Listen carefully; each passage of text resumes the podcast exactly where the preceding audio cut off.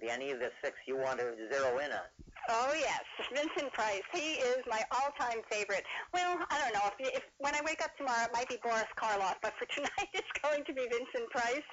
Um, he of course did uh, several roles in many radio programs, but he also was the Saint on radio, and I think he did a, just a dynamite job on that.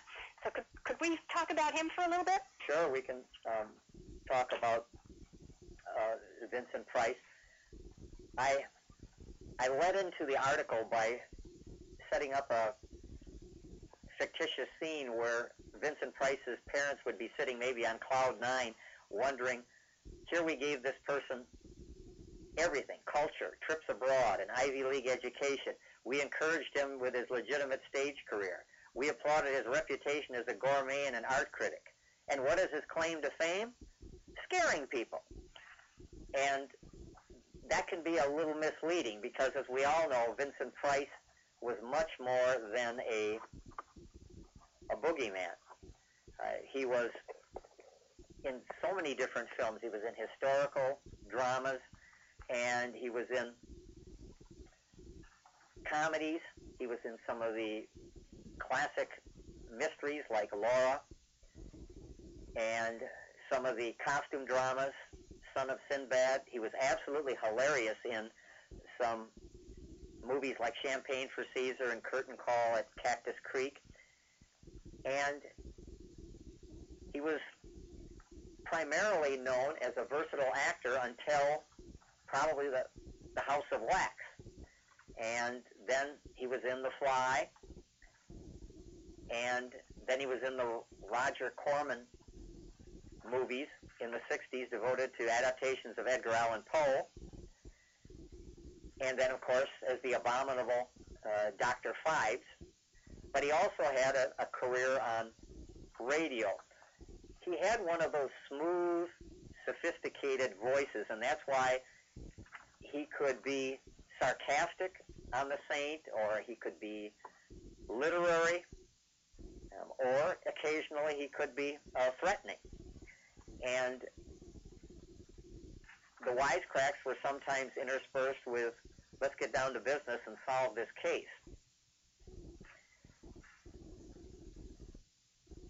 If you, if you were doing a personality profile about him, what are the three personality characteristics that you would attribute to him? Suave and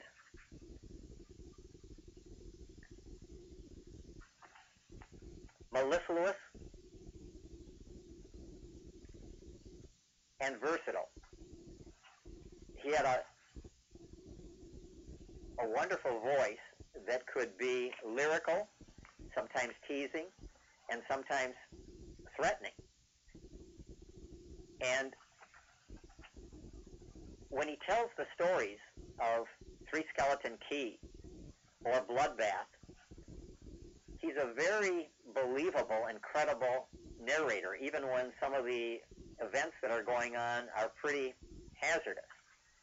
And I, I mentioned that one of his more chilling performances was on Suspense in Fugue in C minor, which is one of those great episodes that mingles music with the story. And because of his ability to be sinister and suave, I mentioned that it's somewhat ironic that he never had a chance to play Dr. Jekyll and Mr. Hyde. For few actors could play both gentleman and madman so credibly.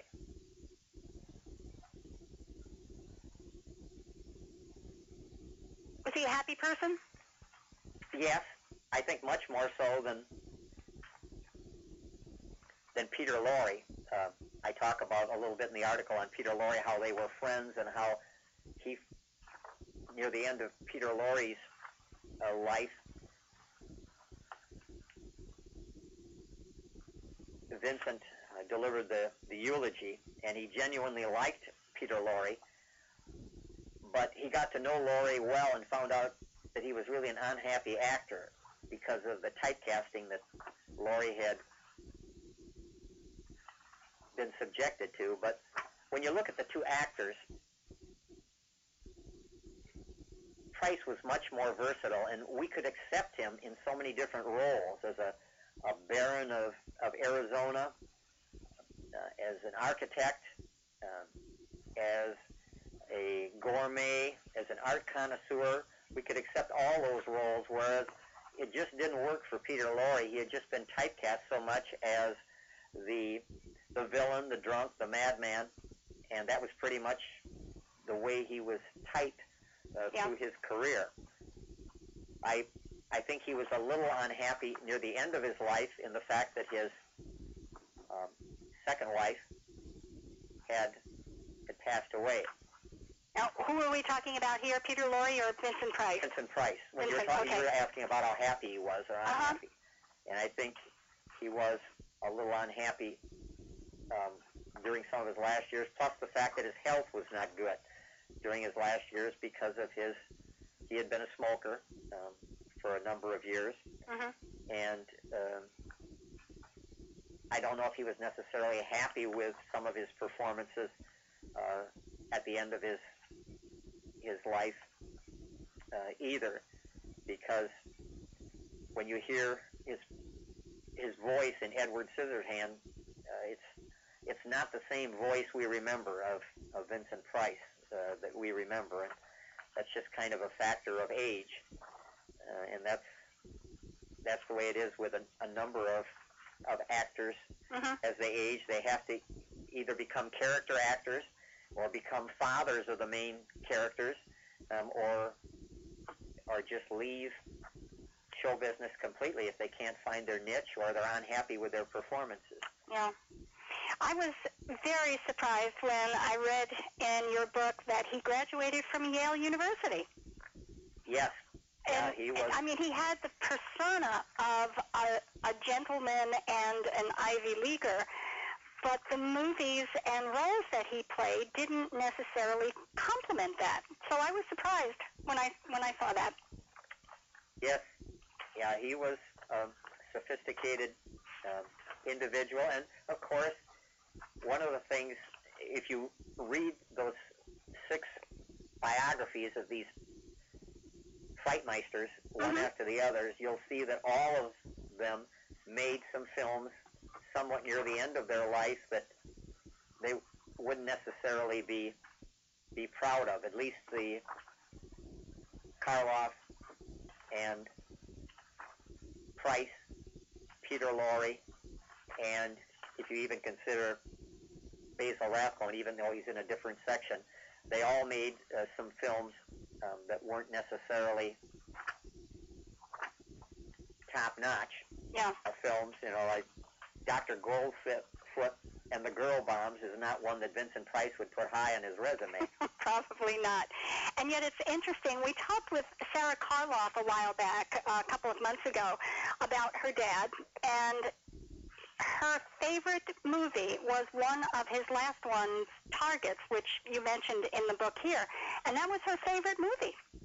I can I can understand that because um, of the fact that it's a little bit of a role reversal in that he uh, Karloff is somewhat the hero. Uh, one of his horror films is kind of playing in the background as he uh, eventually, in essence, disarms the the man who's been who's been shooting uh, the various people. So. Mm-hmm. And of course, that was one of the, the last roles that uh, he was definitely on his feet uh, for that one. Yeah. Some of the final roles that he performed in, he had to perform from a from a wheelchair, Mm-hmm. and that's again a, a factor of, of age. Uh, that some of those performers just have it in their blood, and they're they're going to they're going to go down with grease paint on their face. Yeah.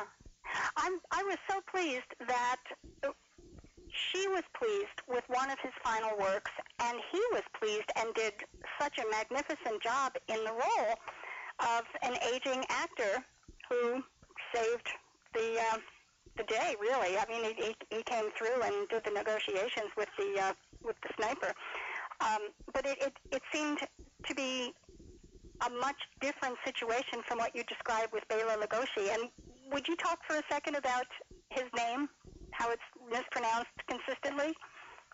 That's the correct pronunciation is Bela Lugosi. Uh, very often people would pronounce it as Bela Lugosi um, on radio and in movies, and even today um, it's mispronounced, but that's the that's the correct pronunciation of his name. And very often, if you hear him at the beginning of a program when he's introducing himself, uh, he will definitely put the accent on Bela. Um, sometimes the Lagoshi gets kind of slurred over. Um, instead of saying Lagoshi, he'll say Lugosi because his enunciation was not very uh, precise. Ah, okay. Which is one of the reasons that Karloff was a much more successful actor because Bela could never break away from that, and that's why he would always be be stereotyped into horror roles because uh, of his tongue. Um, yeah, that's somewhat the way that Lon Chaney Jr. was afflicted, and not that he had a dialect, but he had a, a very flat voice, uh, and was not a very dynamic actor with a lot of range. Uh-huh. Uh, unlike Price and Karloff, uh, Karloff could be everything from a a sensitive a villain to a a threatening person to even Fu Manchu. It was quite remarkable, and he was he was one. Uh, again, I, I've talked with Sarah Karloff a little bit about this, and I know you've picked it up in here as well. This is a wonderful section, by the way, with the Frightmeisters, uh, talking about the um, the six actors who are. I mean, they they just epitomize the horror genre. Genre, excuse me. Um, I'm thinking and reading and talking at the same time here. Sarah Karloff was talking about um, her dad, and I, I mentioned that with just the move of an eyebrow, he was the kind of person who could change from sweet to sinister just by moving an eyebrow. And um, Bela, however, stayed really stern and mean looking all the time. There was nothing sweet about him. That's right, and that's why I, I conclude at the end that despite the schlock that he sometimes performed in, like Plan 9 from Outer Space and some of the other films, he still remains the the purest symbol of evil that Hollywood produced, and that's why I titled the article "The Man of Our Dreams." That he's the figure in one form or another that sometimes we wake up sweating in the middle of the night and with that those hypnotic eyes and those claw-like hands. And you mentioned that um, about Karloff with being able to just by and moving an eyebrow bring some malevolence into his role. He could do that because he had a great radio voice. He could do that also um, on the air. How when he would be on Lights Out or one of the broadcasts that he would perform, he could, like the Wailing Wall and some of the other episodes, he could interrupt his narrative and he could start a description and say the moon cast a glimmer over the room and and just by that pause he could send shivers up and down our spine just by the way he would raise or lower his voice. mm-hmm. He like like Vincent Price knew that a little goes a long way when you know how to use inflection. Both of them had a lisp, and it seemed that they were both able to use that to their great advantage, but I'm not sure how. Well, in, in some cases, it made uh, it made it easier for the, the imitators of Boris Karloff they could just they could pastiante pasta, you know, pastiante pasta, you know, and just list it. And of course, Humphrey Bogart had a list too. So mm-hmm. there were a number of actors um, who did have a list, and it, it made it a little easier for the the the imitators to to mimic them and much softer on the ears as well. Um, it's it's interesting when you're talking about Boris Karloff saying something very sweet and then just going into this one word that can change the entire timbre of what's going on. I have children's stories narrated by him, and they're absolutely charming. Yes, yes, and Vincent Price did a number of recordings as well, and Basil Rathbone did a number of recordings, and they're the kind of treasures that you sometimes will find at a flea market or perhaps at a thrift store. And uh, when you find them, um, they're they're great treasures because these people knew the value of words. And I think uh, for most of them, it came from the fact that they had some experience on on the air. Mm-hmm. Hence, the middle portion of the title of my book. Even if they were screen stars, most of them had some experience on the air, so they knew how to use their voice. And indeed they did. I, I have a challenge in front of me. We are barely into the 200th of your book in terms of the pages, and we've got 570 some odd pages to cover. What would you like to do? Would you like to come back? Well,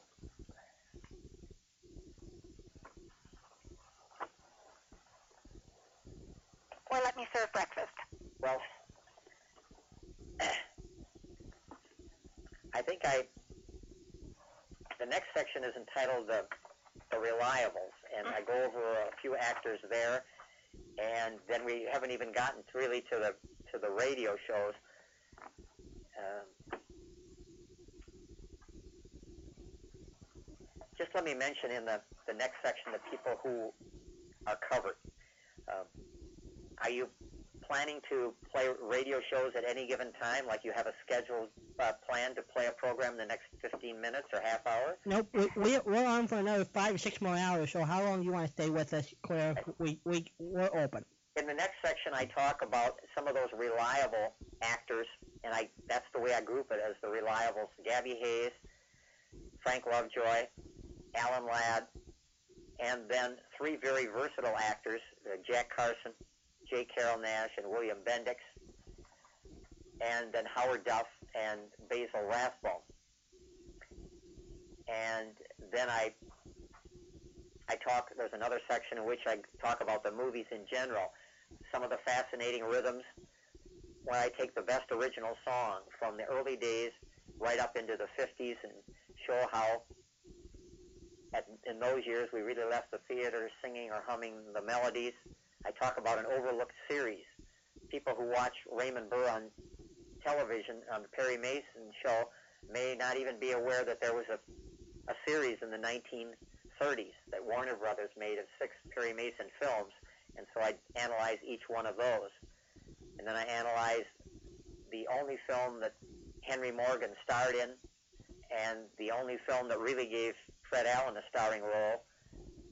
It's in the bag for Fred Allen, and so this is New York with Henry Morgan. And then I talk about some of the, in another article about the great B pictures. And that finishes the section on the movies and the radio stars, and or excuse me, the movies and the performing stars who made their reputation on the screen, and then I talk about the radio shows.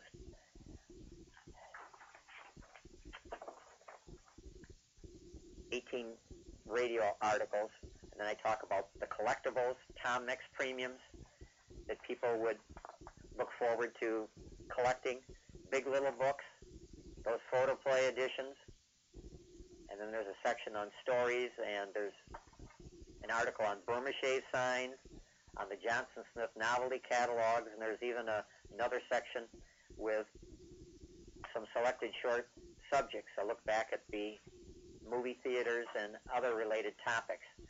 So there's quite a bit that we haven't really touched on. There's a lot we haven't touched on, and truly, uh, Walden and I are going to be here until at least 5 o'clock this morning.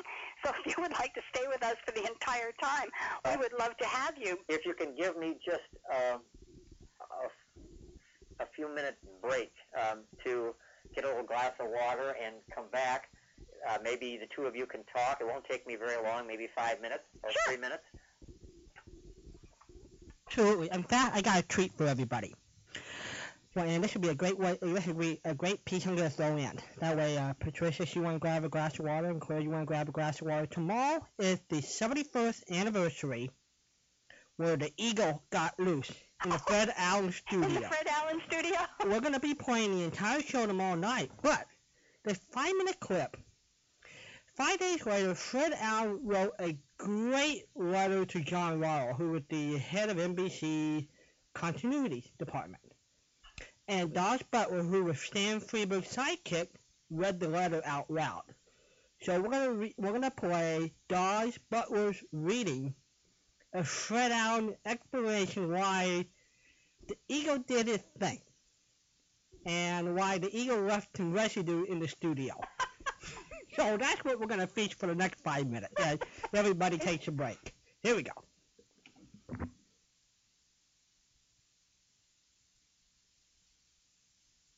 This letter was written to John Royal, a vice president of the National Broadcasting Company. It became something of a collector's item around Radio City and Madison Avenue in 1940. It reports on the misbehavior of an eagle named Mr. Ramshaw while the bird was appearing as a guest on the Allen Show in Studio 8H at the RCA building. March 25th, 1940. Dear Mr. Royal, I'm in receipt of your letter commenting on La Eagle, as they are calling it around the Young and Rubicam office. I thought I had seen about everything in radio, but the Eagle had a trick up his feathered colon that was new to me. I thought for a minute I was back on the bill with Lamont's cockatoos. An acolyte from your quarters brought news to us following the 9 o'clock broadcast that the Eagle was to be grounded at the midnight show. It was quite obvious that Mr. Ramshaw, as the Eagle is known around the Falcon Lounge at the Audubon Society rooms, resented your dictatorial order. When his cue came to fly, and he was still bound to Captain Knight's wrist, Mr. Ramshaw, deprived by nature of the organs essential in the voicing of an audible complaint, called upon other anatomical regions to wreak upon us his rebuttal to your martinet ban. Toscanini, your houseman, has foisted some movements on studio audiences in 8H. The Bulliver Company has praised its movement over your network facilities. And when Radio City is being torn down to make way for another parking lot, the one movement that will be recalled will be the Eagles movement on Wednesday last. If you have never seen a ghost beret, you could have viewed one on Mr. Rockefeller's carpet during our sterling performance. I know you wait with trepidation the announcement that I am going to interview Sabu with his elephant some week. Yours for a wet room in 8H on Wednesday night, Fred Allen. And there you go. That's great. Good old Fred Allen. That's a memorable episode. Oh my goodness, it was. So tomorrow is the 71st birthday of that, and so we're going to play that right at 10.30 Eastern Time for people to get a feel. What did the Eagle decide to do? All right. so he decided to take a fly. And I guess he, he left a few deposits on some of the audience. I guess so. Yeah. Yeah. Oh my goodness. Okay. Um, we're talking. Go ahead. I was just going to say, can we move to the reliables then, or We can move to the reliables. I want to make sure people know who we're talking with. all right? Um, we're talking with Clair Schultz, who is author. uh, He was with us about a month ago, so this is not deja vu. He really is back. Uh, he was with us uh, to talk about Fibber McGee and Molly on the Air, which was his first book. He's got another book out, author of On the Screen, On the Air, On My Mind, published by Bear Manor Media. And when we get finished in a little bit, um, he's going to give us some information about what extras you can get by ordering the book directly through him.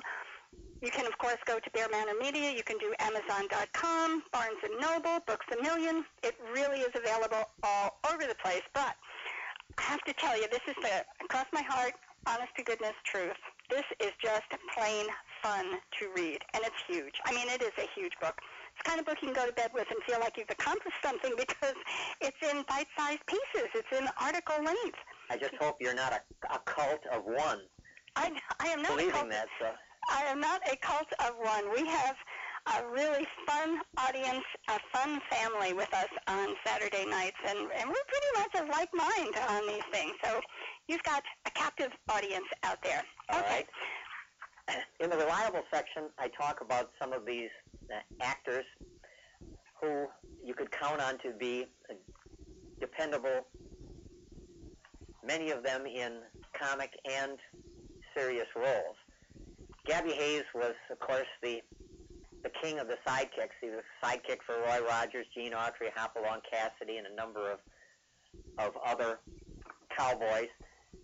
One of the ironies of, of his career is that he didn't turn 65 until 1950 when he made his very last motion picture, and yet we have this picture of him throughout virtually his entire career of being this old coot, this old crusty uh, curmudgeon, lovable curmudgeon, and yet he was in his 30s and 40s and 50s when he was performing through the, the heart of his career. And when he did retire in 1950, um, he made a number of live appearances, and he also had a, a children's show um, on television. But he's one of those important people that when we look at the old westerns, we say, "Where's the sidekick?" And when he comes in, we would know that uh, we were in for some laughs to go along with the the shooting and the riding. I talk uh, in the next article about uh, Frank Lovejoy, and I mentioned that he was of the same generation as some well-known actors like Tyrone Power and Robert Taylor and Errol Flynn. And yet they became major stars, and yet he did not. Um, but again, there have to be a number of role players. Um, Henry Fonda became a big star, and Ed Begley did not. You know, Gary Cooper became a much bigger star than Dennis O'Keefe. You know, that John Wayne became a legend on the screen, and Forrest Tucker, who very often was in similar type of movies, westerns, was a minor figure. But I do mention that Frank Lovejoy was a more versatile, eh, and that's why in the photographs that I picked to go along with the article, I have a photograph of him from one of his movies, standing next to Ronald Reagan in the winning team um, motion picture that was released in 1952. I have another photograph of him in his role on radio when he was performing on Mr. and Mrs. North. And then I have a copy of a playbill from 1960 when he was performing on Broadway in the Gore Vidal play, The Best Man. So even though he wasn't a star of the first magnitude, he was more versatile than some of those other uh, performers. And I try to shine a spotlight on him, bring him out for a little bow from the wings because he's one of these people who tend to be uh, overlooked. I think his voice was very much the voice of the everyday Joe. Walden and I have conversations about Frank Lovejoy's voice every once in a while. There is a quality about it, and I think it's his pronunciation of a couple of words that just make me wince sometimes. And others are just enamored with his voice and his scope of um, of roles that he can play with it or could play with it.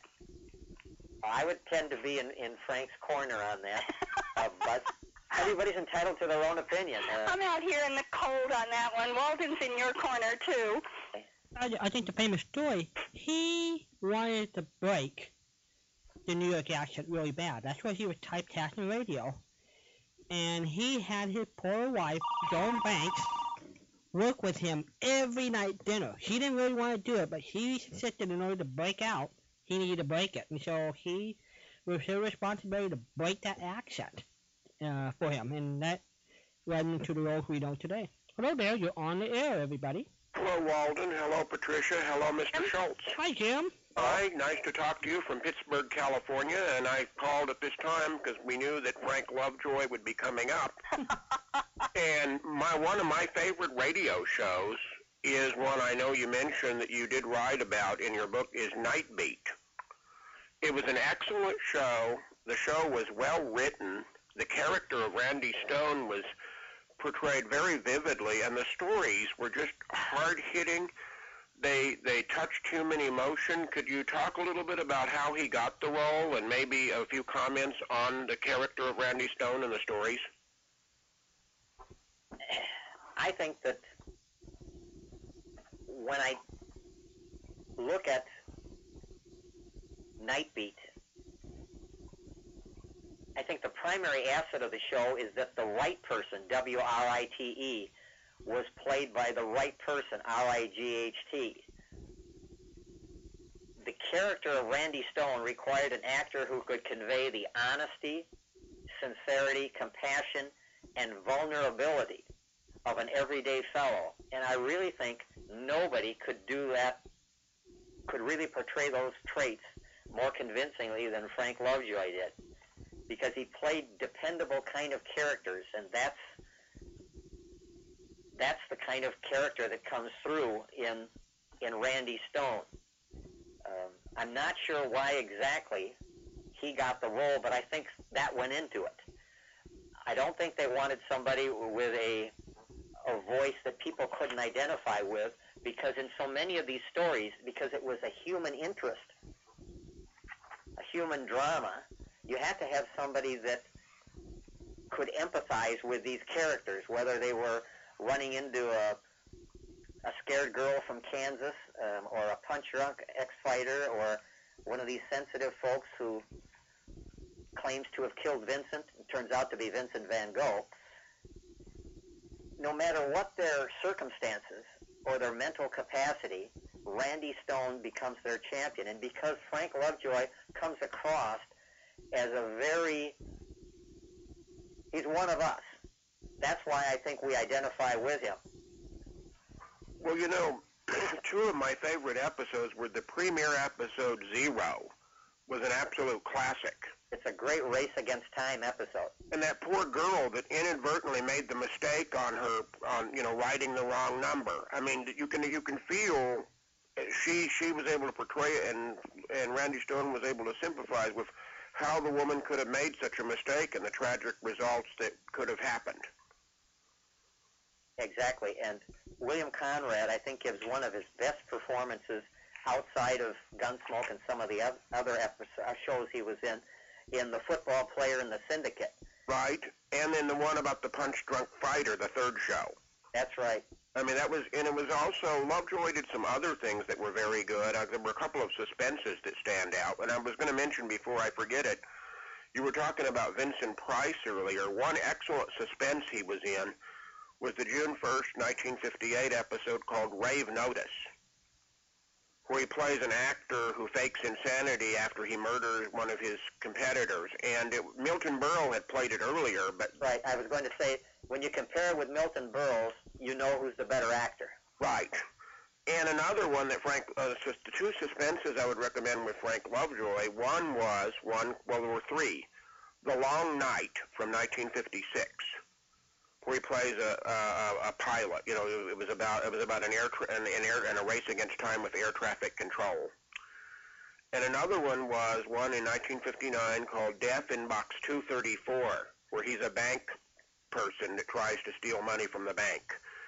And Ivy is a lovely name, which was also from 1959, about a father and an expectant mother, and there and Richard Beals gives another excellent performance. That's another great one with with uh, Frank Lovejoy. Yes, there there are a number of episodes on suspense. Um, I think some so many people um, hail the the Cary Grant um, episode um, of On a Country Road. On a Country Road as being uh, one of the best, but I think uh, Frank and Joan do a great job on it as well. Well, you know, the, the thing is, too, is that he also, I heard an early, an old Gangbusters episode once, and it's not one that's in general circulation. One of my friends played it for me. It was one from 1942 called The Mad Dogs of Crime, about these two psychopathic brothers who go on a killing spree in New York. And two cops or mur- two policemen are murdered, or and a security guard, I think, or something like that. And Frank Lovejoy is one of the heavies, and it was so different hearing Frank Lovejoy as a mean heavy. You don't think of him in that type of role. Yes, yeah. There's uh, a Pat Novak episode where he plays a, a a boxer who's a rather callous type, but not as vicious as the one you just mentioned. So You've heard that Gangbusters, haven't you, where he played uh, one of the Esposito brothers? I mean, it was such a oh, different. that one. Oh, and but but he, and he also was in a TV series called Meet McGraw. That's right, and I, I mentioned that in the article that that was one of the the roles that that he was in. As a fact, I mentioned it kind of as a lead into um, the Nightbeat article. I says he played dependable characters in the movies and a stalwart detective on television.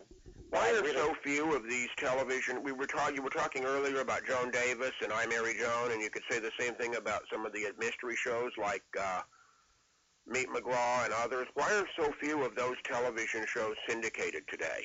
I think some of them um, may not be may not be available, um, and some of them uh, maybe were not taped.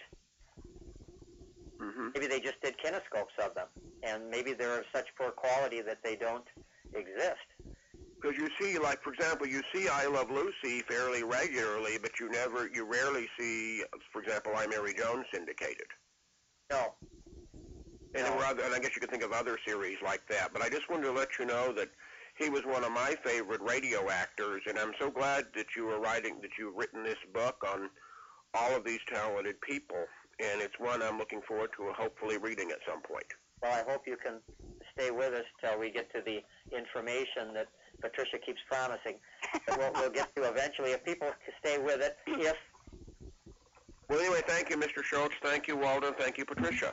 thank Thanks, you for Jim. calling. We'll talk to you later, maybe. Sure thing. Thank you, Bye. Jim. And you can give us a call at 714 545 2071. That's area code 714 545 2071. All right. Um, Okay. if we, the next uh, one on my list was a profile of Alan Ladd, and as I mentioned in the introduction, Alan is my middle name, and I was named after Alan Ladd. And I think it was because my father identified with kind of the quiet stoicism that uh, Alan Ladd played in a number of the roles. No one would ever accuse him really of, of overplaying his part, and some people would accuse him of, of underplaying. And I think that's one of the, the things that kind of nagged at him. The title of my article is A Prisoner of Doubt. He was not only sensitive about his height, but he was also sensitive about the fact that he didn't feel he was an accomplished actor. He would sometimes complain to friends, I, I can't act. Uh, what's going to happen to me if I lose my job? And he was insecure about how much money he had in the bank. And even though he did have sufficient amount, he he always thought, well, there's going to come a time when I can't work, and what if I can't act? I won't be able to provide for my family. So he had these doubts going on in the in the back of his mind, and yet he's an actor that became a, a major star. Uh, he had a great radio voice, uh, as anybody who's listened to Box 13 can attest to. And he made a great screen pairing with Veronica Lake. Uh, they're underplaying, uh, played well off each other uh, in the roles that they were in. And he made a number of notable pictures. Obviously, this Gun for Hire, which was his breakthrough role, and Shane, Proud Rebel, uh, The Great Gatsby. A number of people are completely unaware. They think The Great Gatsby is a movie, and they think of the Robert Redford version. They aren't aware back in 1949 that Alan Ladd was in that adaptation of Fitzgerald's novel.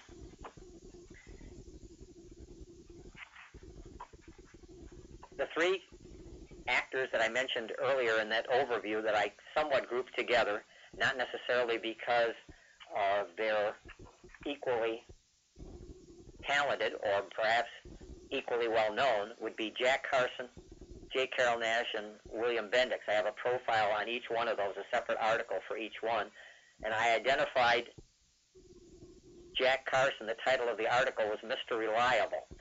He was perfectly credible in movies like Mildred Pierce and A Star is Born, where he played a serious role, and I have a photograph of him as the serious actor with Zachary Scott and Joan Crawford and Mildred Pierce at the beginning of the article, and then halfway through the article, I have a photograph of Jack Carson, the comic actor, with Ginger Rogers in The Groom Wore Spurs.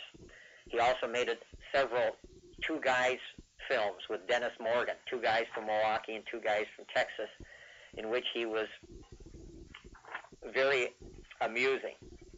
And